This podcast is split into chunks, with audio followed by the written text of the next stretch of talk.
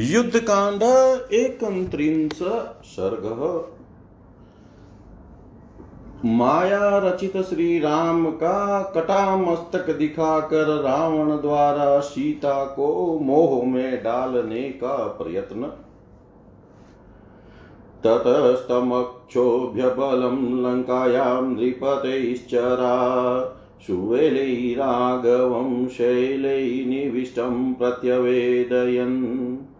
चाराणां रावण, श्रुत्वा प्राप्तं रामं महाबलं। जातोद्वेगो अभवत्, किञ्चित् सचिवा निरमब्रवीत् मन्त्रेण शीघ्रमायान्तु सर्वै वैषु समाहिता। अयं नो मन्त्रकालो हि सम्प्राप्त इति राक्षसा। तस्य तच्छासनं श्रुत्वा मन्त्रिणोऽभ्यागमन् द्रुतं ततः स मन्त्रयामास राक्षसैः सचिवैः सह मन्त्रयित्वा तु दुर्धस क्षमं यत तदनन्तरं विसर्जयित्वा सचिवान् प्रविवेश स्वमालयम्। ततो राक्षस्मादाय विद्युजीवं महाबलं मायाविनं महामायं प्राविशद यत्र मैथिली। विद्युजीवं च मायाज्ञमब्रवीद राक्षसाधिप सीतां मायया जनकात्मजाम्।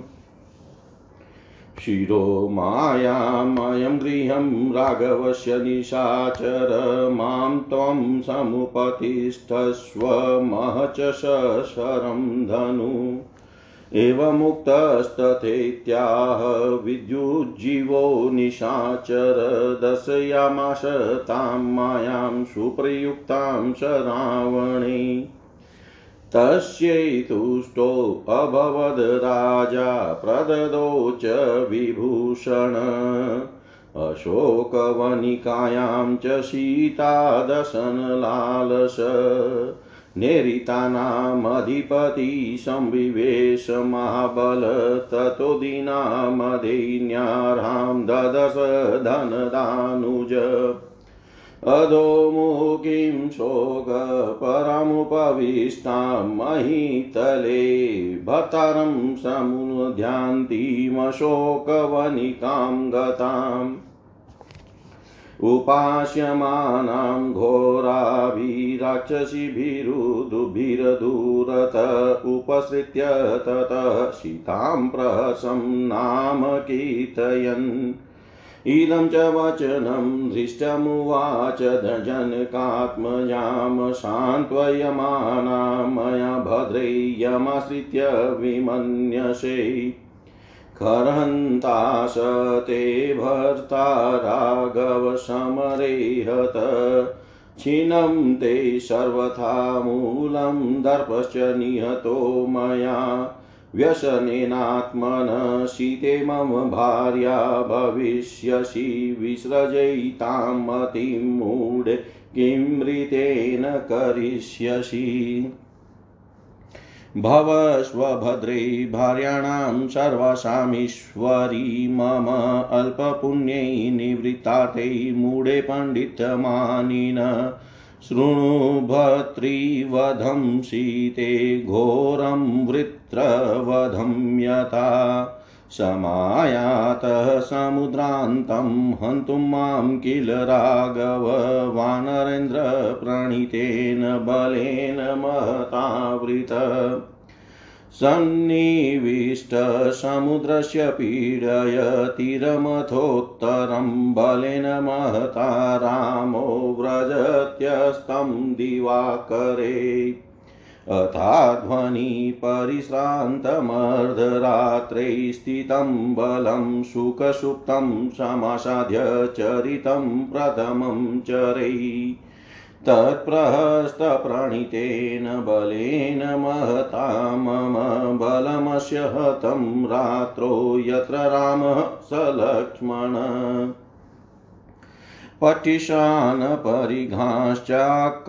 हृष्टीन्द्रण्डान् महायुधान् बाणजालानि शूलानि भास्वरान् कुटमुद्गरान् यष्टिश्च तोमरान् प्रांसाश्चक्राणि मुसलानि च उद्यम्योद्यम्य रक्षोभिवानरेषु निपातिता अथ सु अथ सुप्तस्य रामस्य प्रहस्तेन प्रमाथिना, अशक्तं कृतहस्तेन शिरश्छिनं माशिना।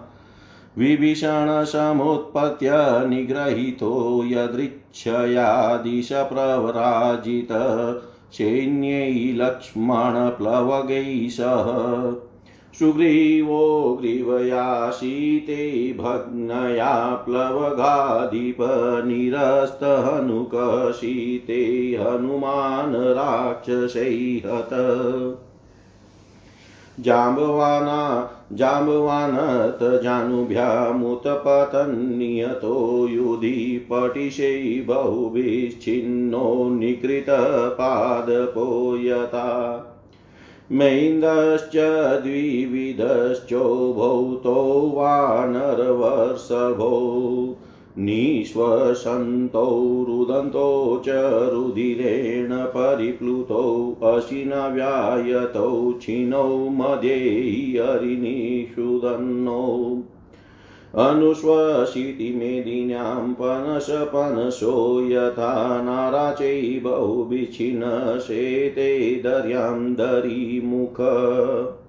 कुमुदस्तु मातेजा निष्कुजन् सायकैहत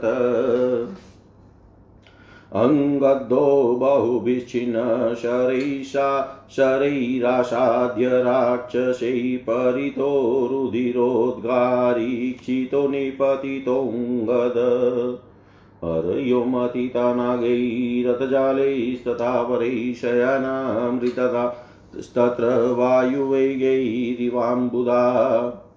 प्रसृताश्च परे त्रस्ता हन्यमाना जगन्यत अनुद्रुतास्तु रक्षोभिषिहैरिव मादिपा सागरे पतिता केचित् केचित् गगनमाश्रिताः, ऋक्षा वृक्षानुपारूढा, वानरीं वृत्तिमाश्रिता।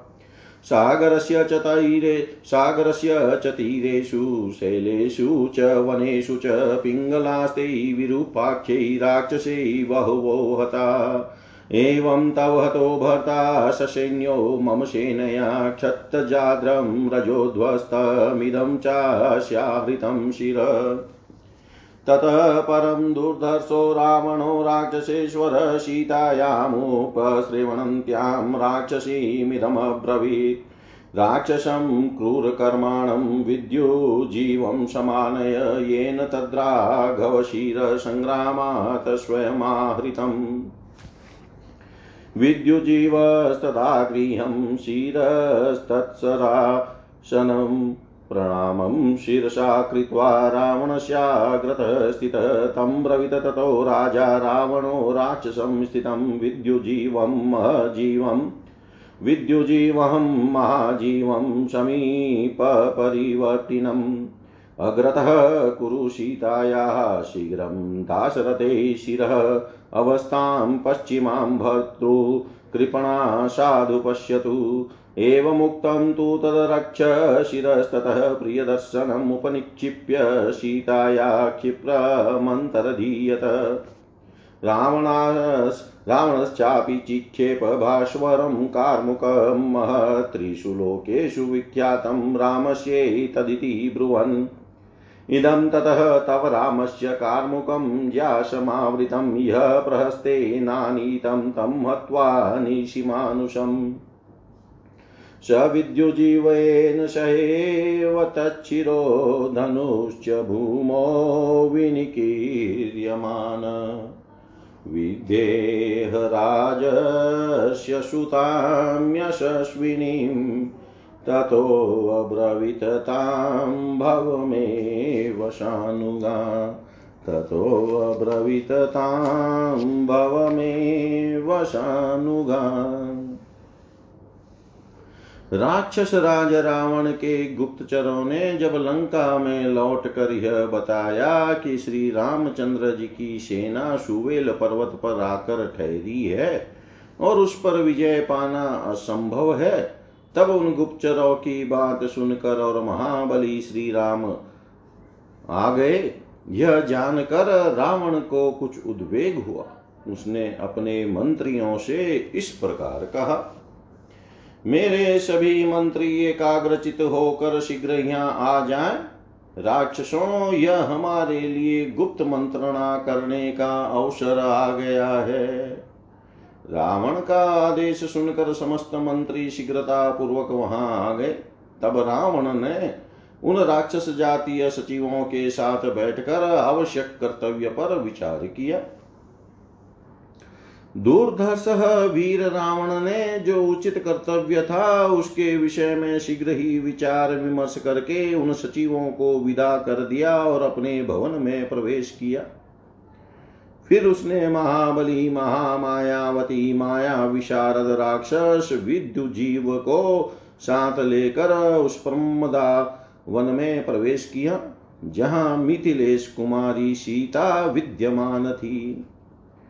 उस समय राक्षस राज रावण ने माया जानने वाले विद्यु जीव से कहा, हम दोनों माया द्वारा जनक नंदनी सीता को मोहित करेंगे।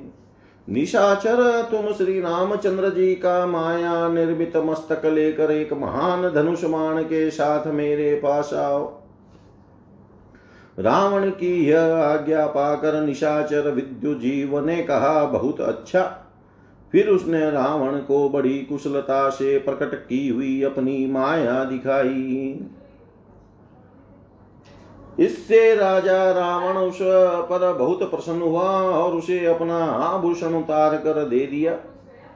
फिर वह महाबली राक्षस राज सीता जी को देखने के लिए अशोक वाटिका में गया। कुबेर के छोटे भाई रावण ने वहाँ सीता को दीन दशा में पड़ी देखा।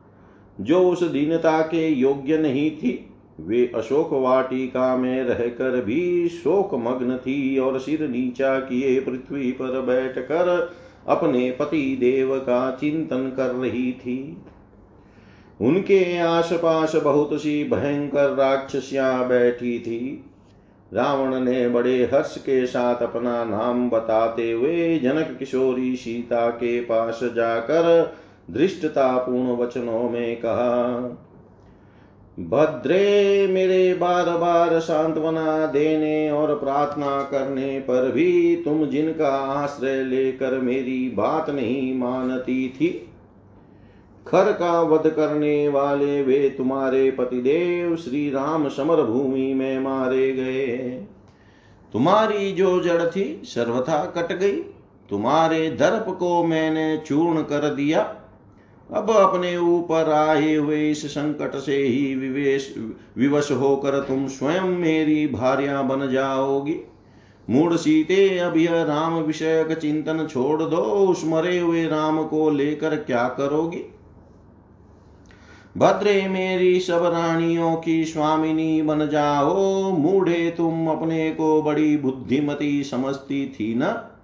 तुम्हारा पुण्य बहुत कम हो गया था, इसीलिए ऐसा हुआ है। अब राम के मारे जाने से तुम्हारा जो उसकी प्राप्ति रूप प्रयोजन था, वह समाप्त हो गया। सीते यदि सुनना चाहो तो वृत्रासुर के वध की भयंकर घटना के समान अपने पति के मारे जाने का घोर समाचार सुन लो। कहा जाता है, राम मुझे मारने के लिए समुद्र के किनारे तक आए थे। उनके साथ वानर राज सुग्रीव की लाई हुई विशाल सेना भी थी। उस विशाल सेना के द्वारा राम समुद्र के उत्तर तट को दबा कर ठहरे। उस समय सूर्य देवस्था को चले गए थे। जब आधी रात हुई, उस समय रास्ते की थकी मांदी सारी सेना सुखपूर्वक सो गई थी। उस अवस्था में वहाँ पहुंचकर मेरे गुप्तचरों ने पहले तो उसका भली भांति निरीक्षण किया। फिर प्रहस्त के सेनापतित्व में वहाँ गई हुई मेरी बहुत बड़ी सेना ने रात में जहाँ राम और लक्ष्मण थे, उस वानर सेना को नष्ट कर दिया। उस समय राक्षसों ने पटिश, परिग, चक्र, रिष्टि, दंड, बड़े बड़े आयुध, बाणों के समूह, त्रिशूल, चमकीले कुट और मुदगर डंडे, तोमर, प्रास तथा मुसल उठा उठा कर वानरों पर प्रहार किया था। तदनंतर शत्रुओं को मत डालने वाले प्रहस्त ने, जिसके हाथ खूब सदे हुए हैं, बहुत बड़ी तलवार हाथ में लेकर उसके बिना किसी रुकावट के राम का मस्तक काट डाला। फिर अकस्मात उछलकर उसने विभीषण को पकड़ लिया और वानर सैनिकों सहित लक्ष्मण को विभिन्न दिशाओं में भाग जाने को विवश किया। सीते वानर राज सुग्रीव की ग्रीवा काटती गई, हनुमान की हनु नष्ट करके उसे राक्षसों ने मार डाला। जाम्बवान ऊपर को उछल रहे थे, उसी समय युद्ध स्थल में राक्षसों ने बहुत से पटीशों द्वारा उनके दोनों घुटनों पर प्रहार किया। वे छिन्न भिन्न होकर कटे हुए पेड़ की भांति धराशायी हो गए। मेन्द्र और द्विविध दोनों श्रेष्ठ वानर खून से लथपथ होकर पड़े हैं। वे लंबी साँसें खींचते और रोते थे। उसी अवस्था में उन दोनों विशाल काय शत्रुशुदन वानरों को तलवार द्वारा बीच से ही काट डाला गया है। पनस नाम का वानर पककर फटे हुए पनस कटहल के समान पृथ्वी पर पड़ा पड़ा अंतिम साँसें ले रहा है। दरिमुख अनेक नाराचों से छिन्न भिन्न हो किसी दरी कंदरा में पड़ा सो रहा है। महातेजस्वी। कुमुद सहायकों से घायल हो, चीखता चिल्लाता, वह मर गया। अंगद धारी अंगद पर आक्रमण करके बहुत से राक्षसों ने उन्हें बाणों द्वारा छिन्न भिन्न कर दिया है। वे सब अंगों से रक्त बहाते हुए पृथ्वी पर पड़े हैं।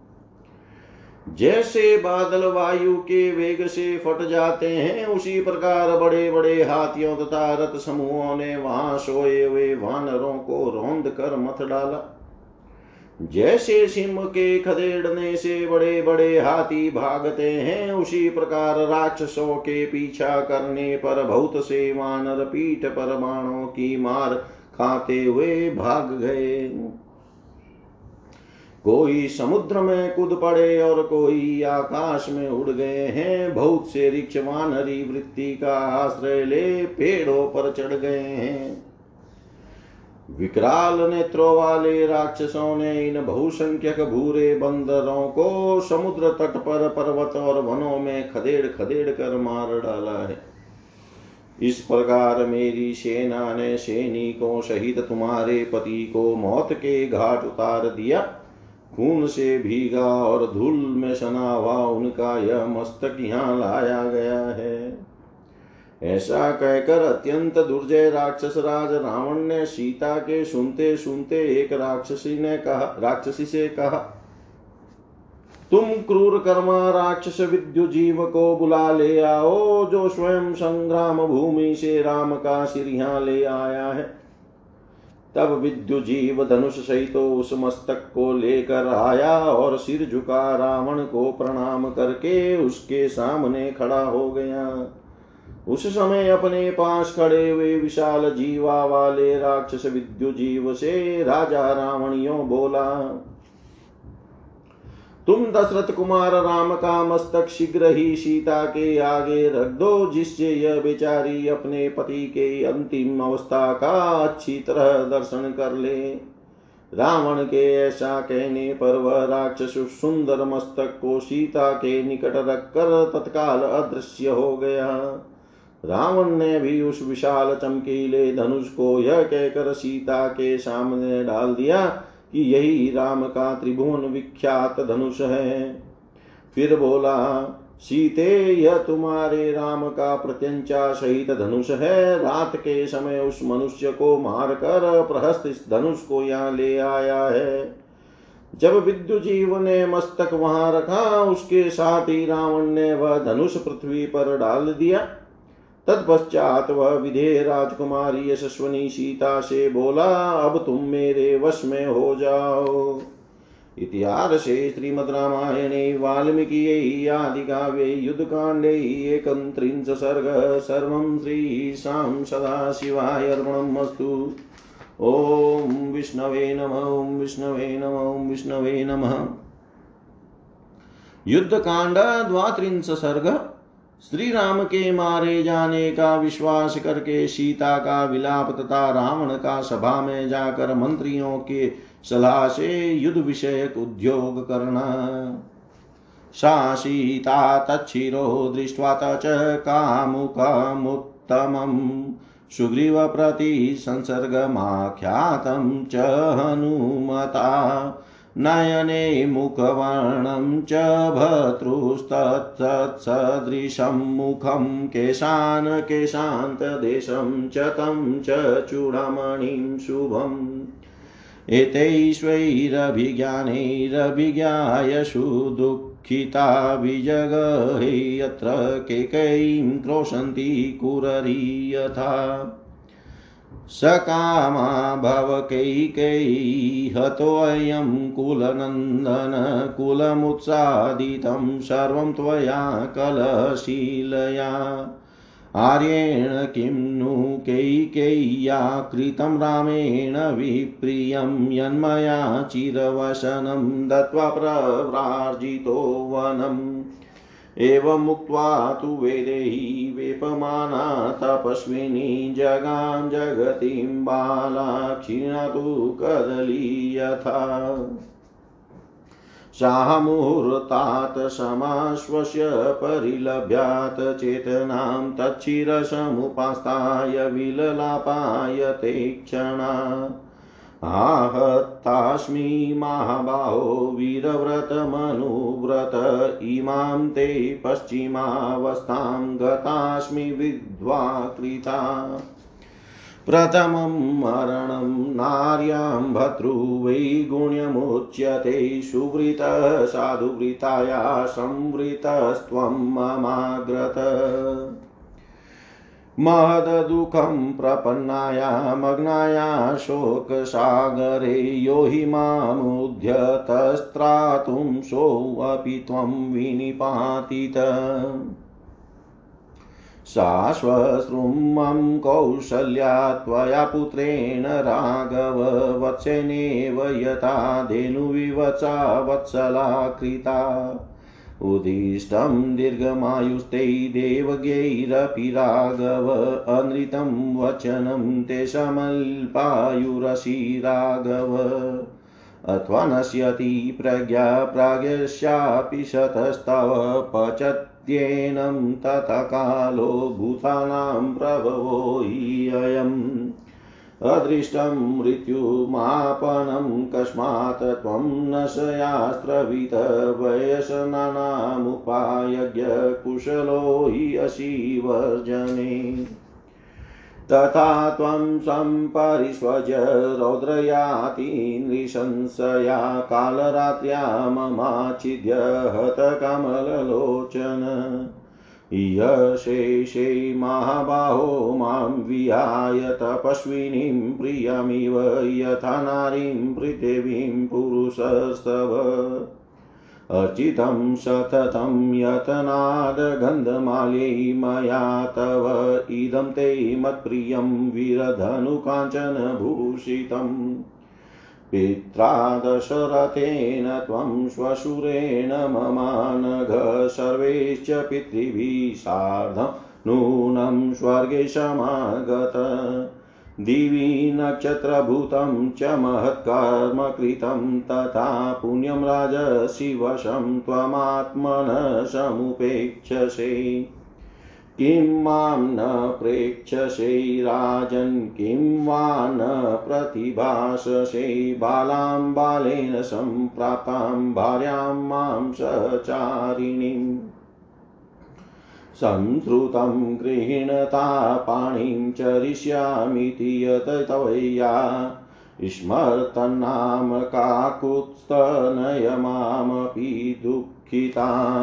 कस्मान्मामपहाय त्वं गतो गतिमतां वर। अस्माल्लोकादमुं लोक त्यक्त्वा मामपि दुःखिताम् कल्याणैरुचिरं गात्रं परिष्वक्तं मयेत तु क्रव्यादेस्तच्छरीरं ते नूनं विपरिकृष्यते।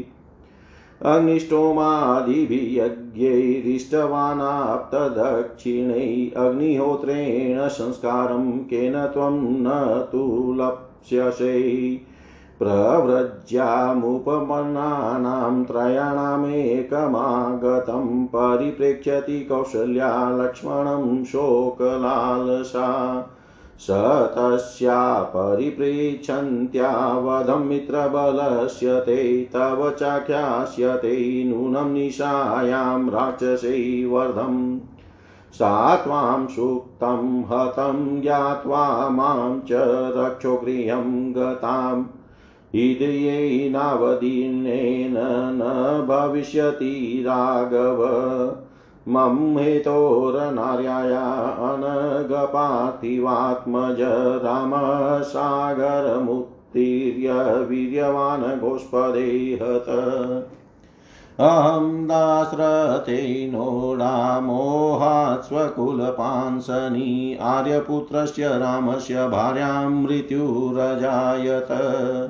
नुन्मन्यां मया जातिं वारितं दानमुत्तमं यां मध्येव शोचामि भार्या सर्वातिथेर्य।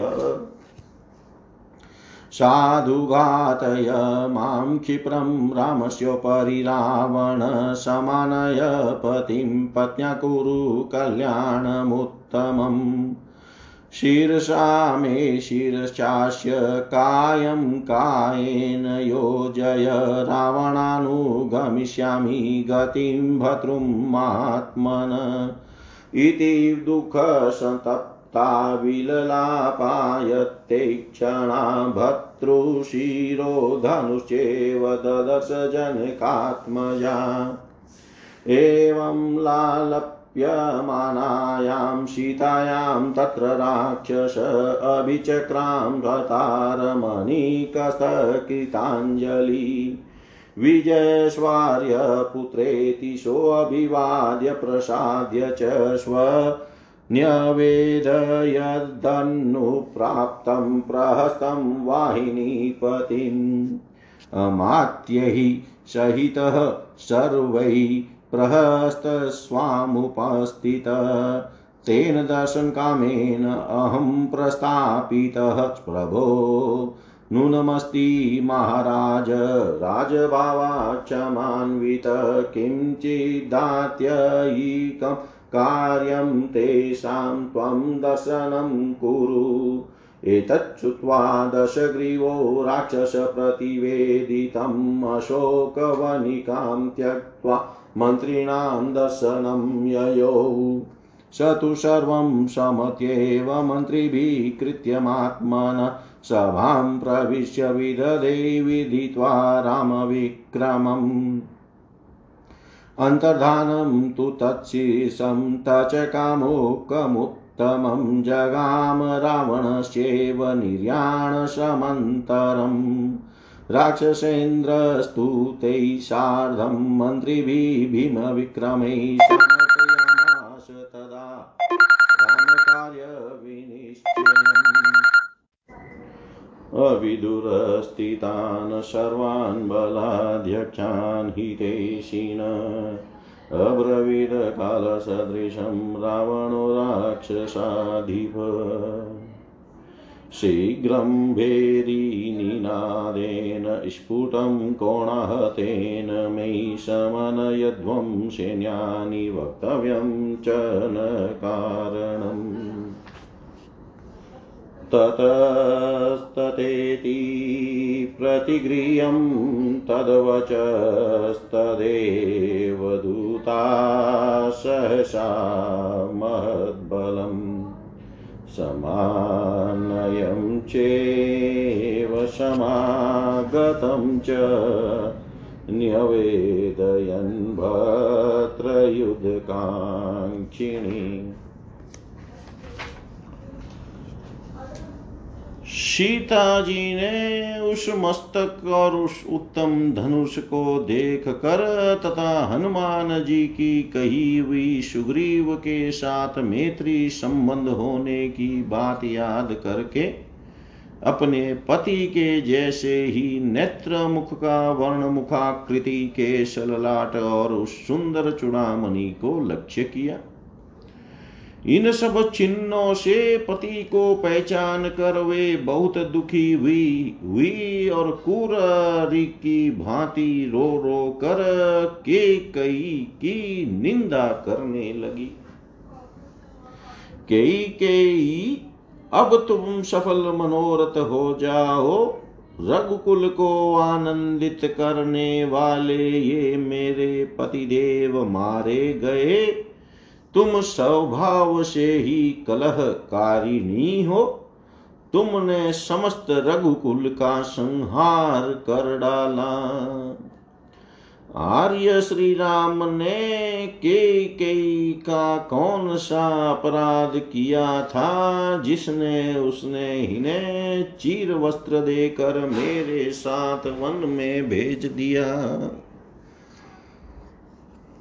ऐसा कहकर दुख की मारी तपस्विनी वेदेही बालाधर थर कामपति हुई कटी कदली के समान पृथ्वी पर गिर पड़ी।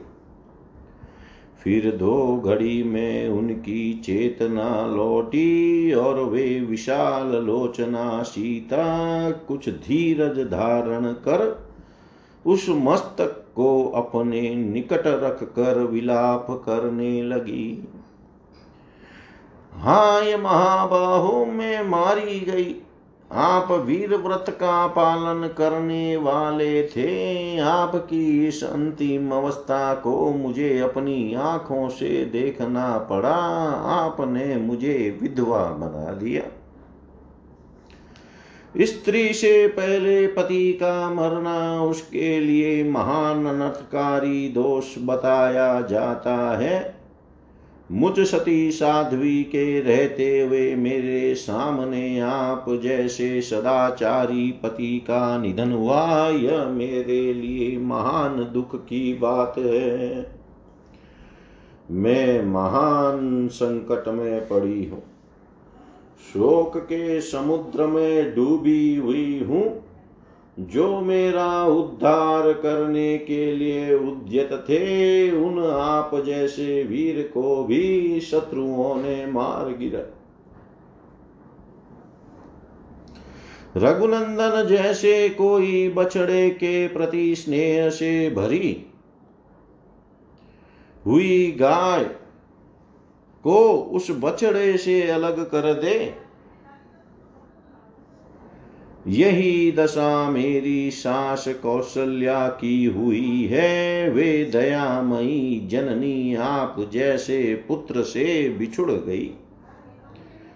रघुवीर, ज्योतिषियों ने तो आपकी आयु बहुत बड़ी बताई थी, किंतु उनकी बात झूठी सिद्ध हुई।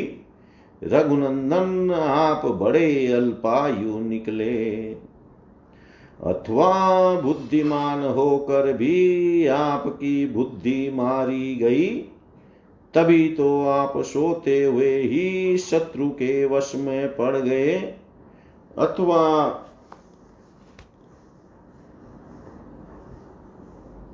यह काल ही समस्त प्राणियों के उद्भव में हेतु है।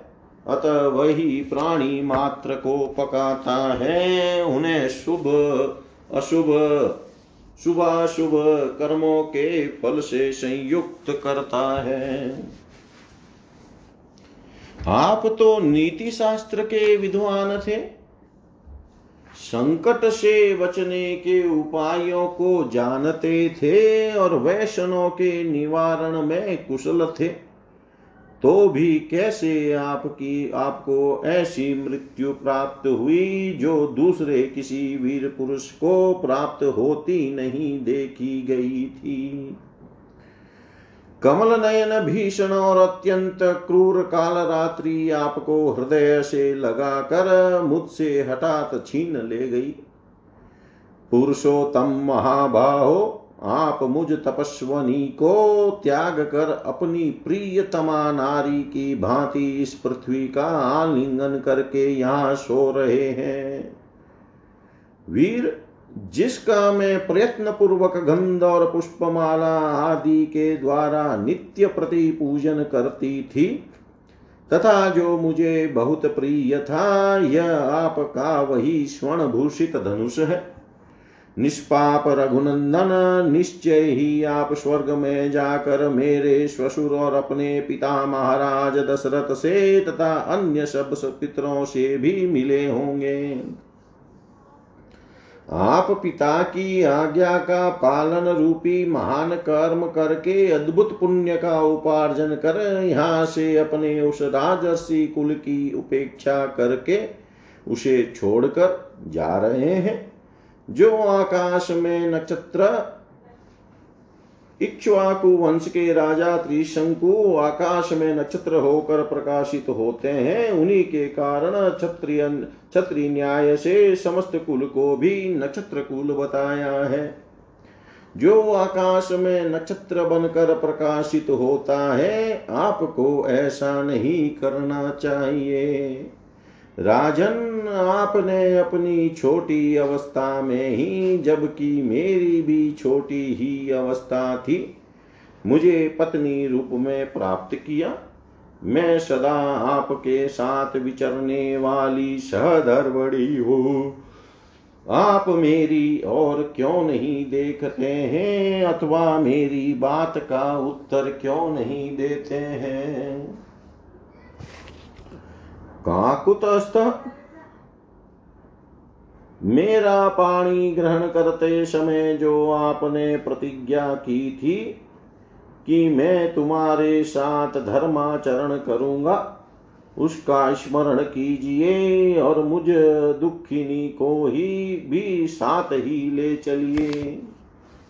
गतिमानों में श्रेष्ठ रघुनंदन, आप मुझे अपने साथ वन में लाकर और यहाँ मुझे दुखिनी को छोड़कर इस लोक से परलोक को क्यों चले गए?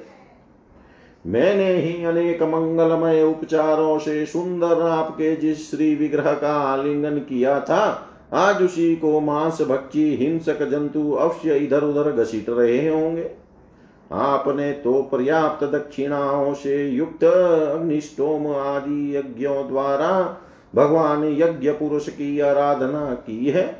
फिर क्या कारण है कि अग्निहोत्र की अग्नि से दाह संस्कार का सुयोग आपको नहीं मिल रहा है? हम तीन व्यक्ति एक साथ वन में आए थे, परंतु अब शोकाकुल हुई माता कौशल्या केवल एक व्यक्ति लक्ष्मण को ही घर लौटा हुआ देख सकेगी। उनके पूछने पर लक्ष्मण उन्हें रात्रि के समय राक्षसों के हाथ से आपके मित्र की सेना के साथ सोते हुए आपके भी वध का समाचार अवश्य सुनाएँगे। रघुनंदन, जब उन्हें यह ज्ञात होगा कि आप सोते समय मारे गए और मैं राक्षस के घर में हर लाई गई हूँ तो उनका हृदय विदीर्ण हो जाएगा और वे अपने प्राण त्याग देगी। हाय, मुझ नार्या के लिए निष्पाप राजकुमार श्री राम जो महान पराक्रमी थे, समुद्र लंघन जैसा महान कर्म करके भी गाय की खुरी के बराबर जल में डूब गए, बिना युद्ध किए सोते समय मारे गए। हाय दशरथ नंदन श्री राम मुझ जैसी कुलंकल कुल कलंकिनी नारी को मोहवश ब्याह लाए। पत्नी ही आर्य पुत्र श्री राम के लिए मृत्यु रूप बन गई। जिनके यहाँ सब लोग याचक बनकर आते थे, एवं सभी अतिथि जिन्हें प्रिय थे उन्हीं श्री राम की पत्नी होकर जो मैं आज शोक कर रही हूँ, इससे जान पड़ता है कि मैंने दूसरे जन्म में निश्चय ही उत्तम दान धर्म में बाधा डाली थी। रावण, मुझे भी श्री राम के शव के ऊपर रखकर मेरा वध कर डालो।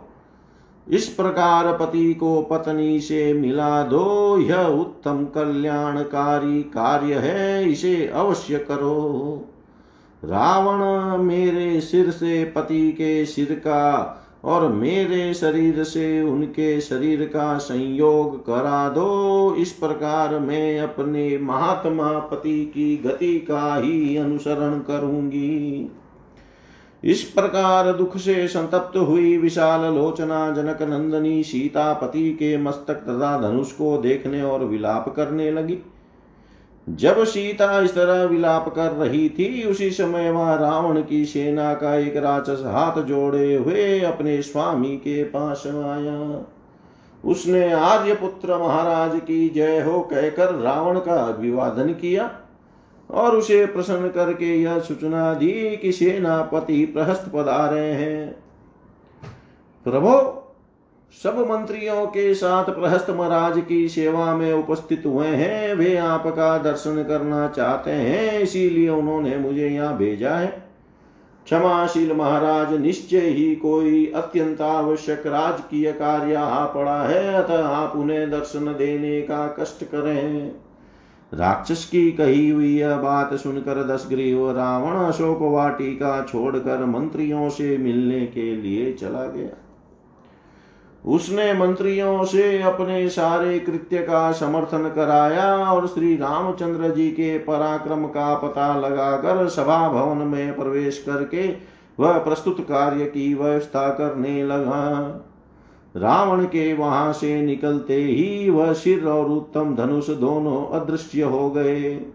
राक्षस राज रावण ने अपने उन भयानक मंत्रियों के साथ बैठकर राम के प्रति किए जाने वाले तत्कालोचित कर्तव्य का निश्चय किया।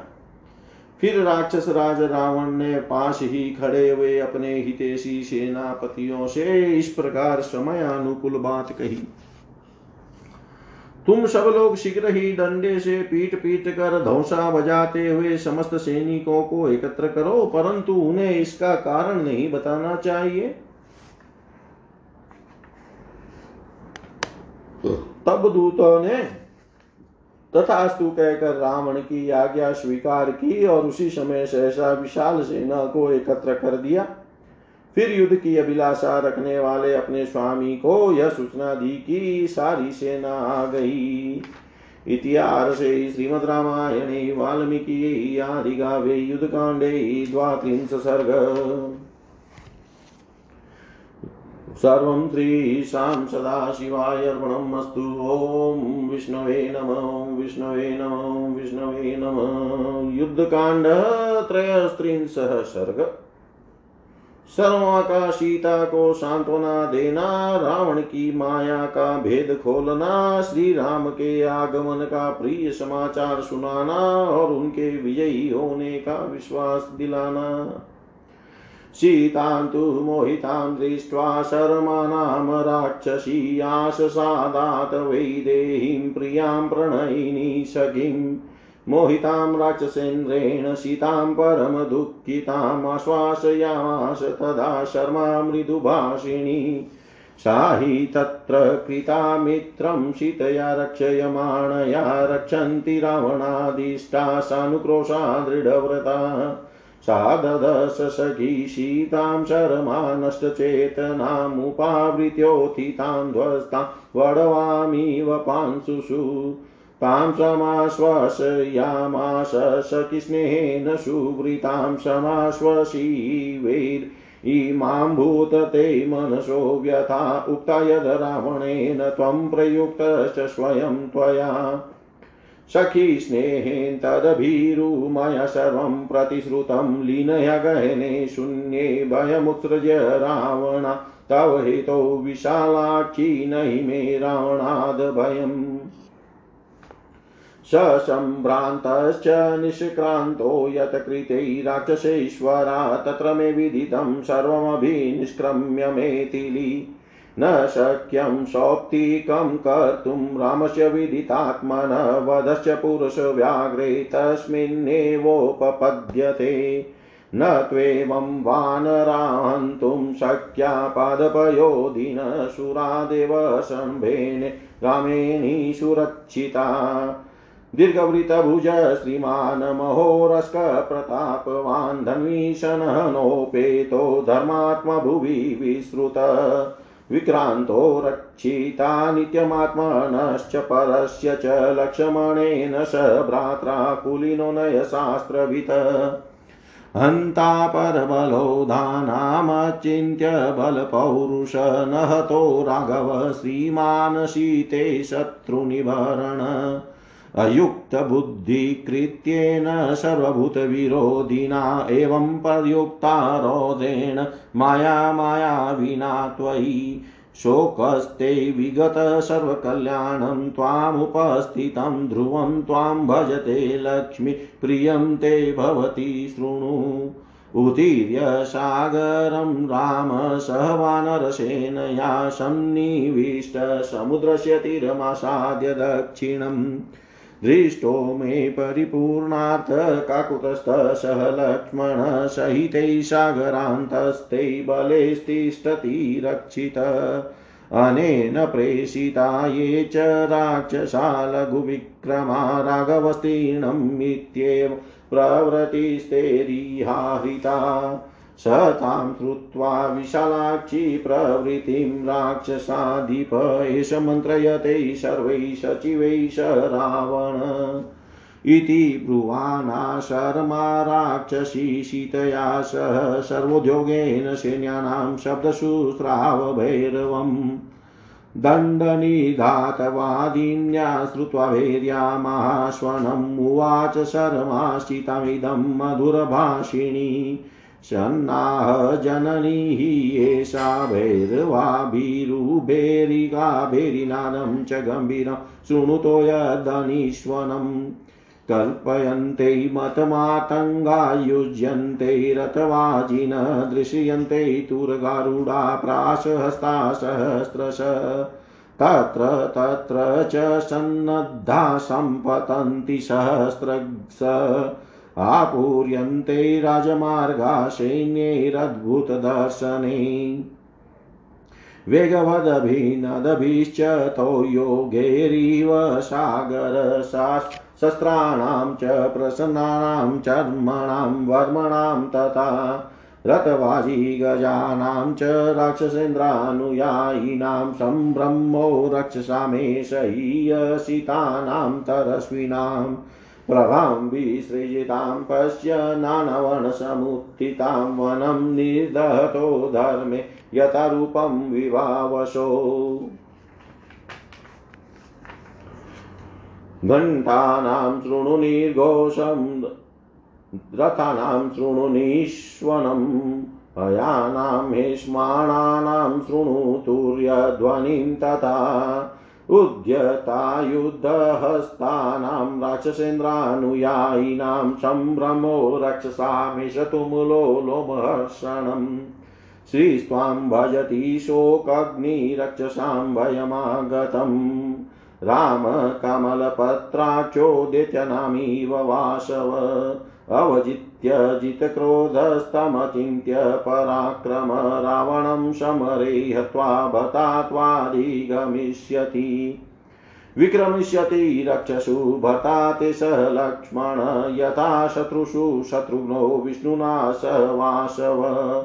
आगतस्य हि रामस्य क्षिप्र, क्षिप्रमकाङ्गता सतीमहं रक्ष्यामि सिधातां त्वां शत्रो विनिपातिते अस्त्राण्यानन्दजानि त्वं वर्तयिष्यसि जानकी समागम्य परिष्वक्ता तशोरसि महोरस।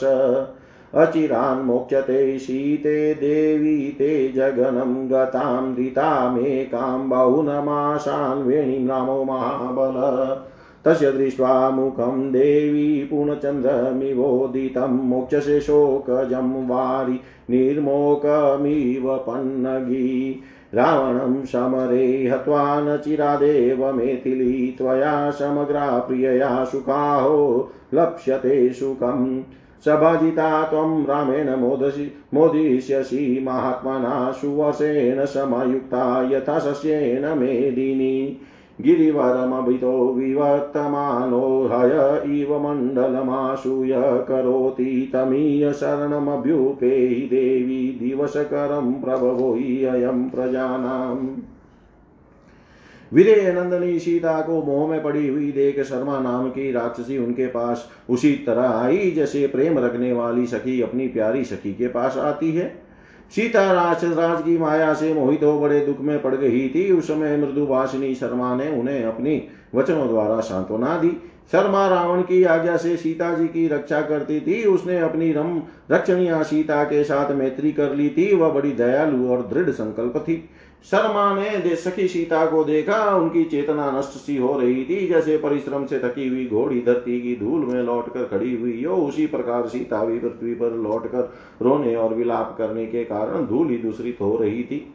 उसने एक सखी के स्नेह से उत्तम व्रत का पालन करने वाली सीता को आश्वासन दिया विदेह नंदनी, धैर्य धारण करो। तुम्हारे मन में व्यथा नहीं होनी चाहिए। भिरु रावण ने तुमसे जो कुछ कहा है और स्वयं तुमने उसे जो उत्तर दिया है, वह सब मैंने सखी के प्रति स्नेह होने के कारण सुन लिया। विशाल लोचने तुम्हारे लिए मैं रावण का भय छोड़कर अशोक वाटिका में सुने। गहन स्थान में छिपकर सारी बातें सुन रही थी। मुझे रावण से कोई डर नहीं है। मिथिलेश कुमारी राक्षस राज रावण जिस कारण यहाँ से घबरा कर निकल गया है, उसका भी मैं वहाँ जाकर पूर्ण रूप से पता लगा आई हूँ। भगवान श्री राम अपने स्वरूप को जानने वाले सर्वज्ञ परमात्मा हैं। उनका सोते समय वध करना किसी के लिए भी सर्वथा संभव है, पुरुष सिंह श्री राम के विषय में इस तरह उनके वध होने की बात युक्ति संगत नहीं जान पड़ती। वानर लोग वृक्षों के द्वारा युद्ध करने वाले हैं, उनका भी इस तरह मारा जाना कदापि संभव नहीं है, क्योंकि जैसे देवता लोग देवराज इंद्र से पालित होते हैं, उसी प्रकार ये वानर श्री रामचंद्र जी से भली भांति सुरक्षित है। सीते श्री राम, श्रीमान राम गोलाकार बड़ी बड़ी भुजाओं से सुशोभित चौड़ी छाती वाले प्रतापी धनुर्धर सुगठित शरीर से युक्त और भूमंडल में सुविख्यात धर्मात्मा है। उनके महान पराक्रम है। वे भाई लक्ष्मण की सहायता से अपने तथा दूसरों की भी रक्षा करने में समर्थ है। नीति शास्त्र के ज्ञाता और कुलीन है। उनके बल और पौरुष अचिंत्य है। वे शत्रु पक्ष के सैन्य समूहों का संहार करने की शक्ति रखते हैं। शत्रु श्री राम कदापि मारे नहीं गए हैं। रावण की बुद्धि और कर्म दोनों ही बुरे हैं। वह समस्त प्राणियों का विरोधी क्रूर माया और मायावी है। उसने तुम पर इस माया का प्रयोग किया था। वह मस्तक और धनुष माया द्वारा रचे गए थे। अब तुम्हारे शोक के दिन बीत गए। सब प्रकार से कल्याण का अवसर उपस्थित हुआ है। निश्चय ही लक्ष्मी तुम्हारा सेवन करेगी। तुम्हारा प्रिय कार्य होने जा रहा है। उसे बताती हूँ, सुनो। श्री रामचंद्र जी वानर सेना के साथ समुद्र को लांग कर इस पार आ रहे हैं। उन्होंने सागर के दक्षिण तट पर पड़ाव डाला है। मैंने स्वयं लक्ष्मण सहित पूर्ण काम श्री राम का दर्शन किया है। वे समुद्र तट पर ठहरी हुई अपनी संगठित सेनाओं द्वारा सर्वथा सुरक्षित है। रावण ने जो जो शीघ्रगामी राक्षस भेजे थे, वे सब यहाँ यही समाचार लाए हैं कि श्री रघुनाथ जी समुद्र को पार करके आ गए। विशाल लोचने इस समाचार को सुनकर यह राक्षस राज रावण अपने सभी मंत्रियों के साथ गुप्त परामर्श कर रहा है। जब राक्षसी शर्मा सीता से ये बातें कह रही थी, उसी समय उसने युद्ध के लिए पूर्णतः उद्योगशील सैनिकों का भैरव नाद सुना। डंडे की चोट से बचने वाले धौसे के का गंभीर नाद सुनकर मधुर वासिनी शर्मा ने सीता से कहा, भीरु, यह भयानक भैरी नाद युद्ध के लिए तैयारी की सूचना दे रहा है। मेघ की गर्जना के समान रणभैरी का गंभीर घोष तुम भी सुन लो। मतवाले हाथी सजाए जा रहे हैं, रथ में घोड़े जोते जा रहे हैं और हज़ारों घुड़सवार हाथ में भाला लिए दृष्टिगोचर हो रहे हैं। जहाँ तहां से युद्ध के लिए सन्नद्ध हुए सहस्त्रों सैनिकों, सैनिक दौड़े चले आ रहे हैं, सारी सड़कें अद्भुत वेश में सजे और बड़े वेग से गर्जना करते हुए सैनिकों से उसी तरह बती जा रही है जैसे जल के असंख्य प्रवाह सागर में मिल रहे हो।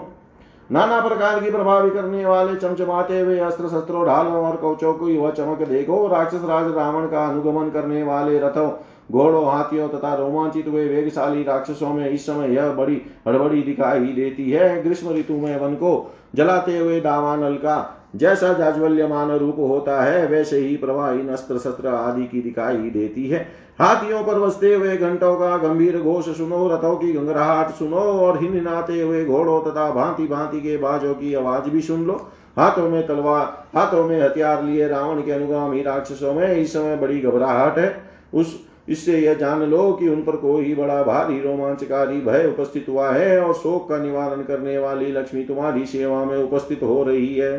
तुम्हारे पति कमल नयन श्री राम क्रोध को जीत चुके हैं, उनका पराक्रम अचिंत्य है। वे दैत्यों को परास्त करने वाले इंद्र की भांति राक्षसों को हराकर समरांगन में रावण का वध करके तुम्हें प्राप्त कर लेंगे। जैसे शत्रु सदन इंद्र ने उपेंद्र की सहायता से शत्रुओं पर पराक्रम प्रकट किया था, उसी प्रकार तुम्हारे पतिदेव श्री राम अपने भाई लक्ष्मण के सहयोग से राक्षसों पर अपने बल विक्रम का प्रदर्शन करेंगे। शत्रु रावण का संहार हो जाने पर मैं शीघ्र ही तुम जैसी सती साध्वी को यहाँ पधारे हुए श्री रघुनाथ जी की गोद में समोद बैठी देखूँगी। अब शीघ्र ही तुम्हारा मनोरथ पूर्ण होगा। जनक नंदनी विशाल स्थल से विभूषित राम के मिलने पर उनकी छाती से लगा लगकर तुम शीघ्र ही नेत्रों से आनंद के आँसू बहा होगी देवी सीते, कहीं महीनों से तुम्हारे केशों की एक ही वेणी जटा के रूप में परिणित हो। जो कटी प्रदेश तक लटक रही है, उसे महाबली श्री राम शीघ्र ही अपने हाथों से खोलेंगे। देवी जैसे नागिन के चुली छोड़ती है, उसी प्रकार तुम उदित हुए पूर्ण चंद्र के समान अपने पति का मुदित मुख देखकर शोक के आँसू बहाना छोड़ दोगी। मिथिलेश कुमारी समरांगन में शीघ्र ही रावण का वध करके सुख भोगने के योग्य श्री राम सफल मनोरथ हो। तुझ प्रियतमा के साथ मनोवांचित सुख प्राप्त करेंगे। जैसे पृथ्वी उत्तम वर्षा से अभिषिक्त होने पर भी हरी भरी खेती लह लहा उठती है, उसी प्रकार तुम महात्मा श्री राम से सम्मानित हो, आनंद मग्न हो जाओगी। देवी जो गिरिवर मेरु के चारों ओर घूमते हुए अश्व की भांति शीघ्रता पूर्वक मंडलाकार गति से चलते हैं, उन्हीं भगवान सूर्य की जो तुम्हारे कुल के देवता हैं, तुम यहाँ शरण लो। क्योंकि ये प्रजाजनों को सुख देने तथा उनका दुख दूर करने में समर्थ है इतिहास श्रीमद रामायणे वाल्मीकि आदि का भी युद्ध कांडे सर्ग सर्व श्री शाम सदा शिवाय अर्पणमस्तु। ओम विष्णवे नम ओम विष्णवे नम ओम विष्णवे नम।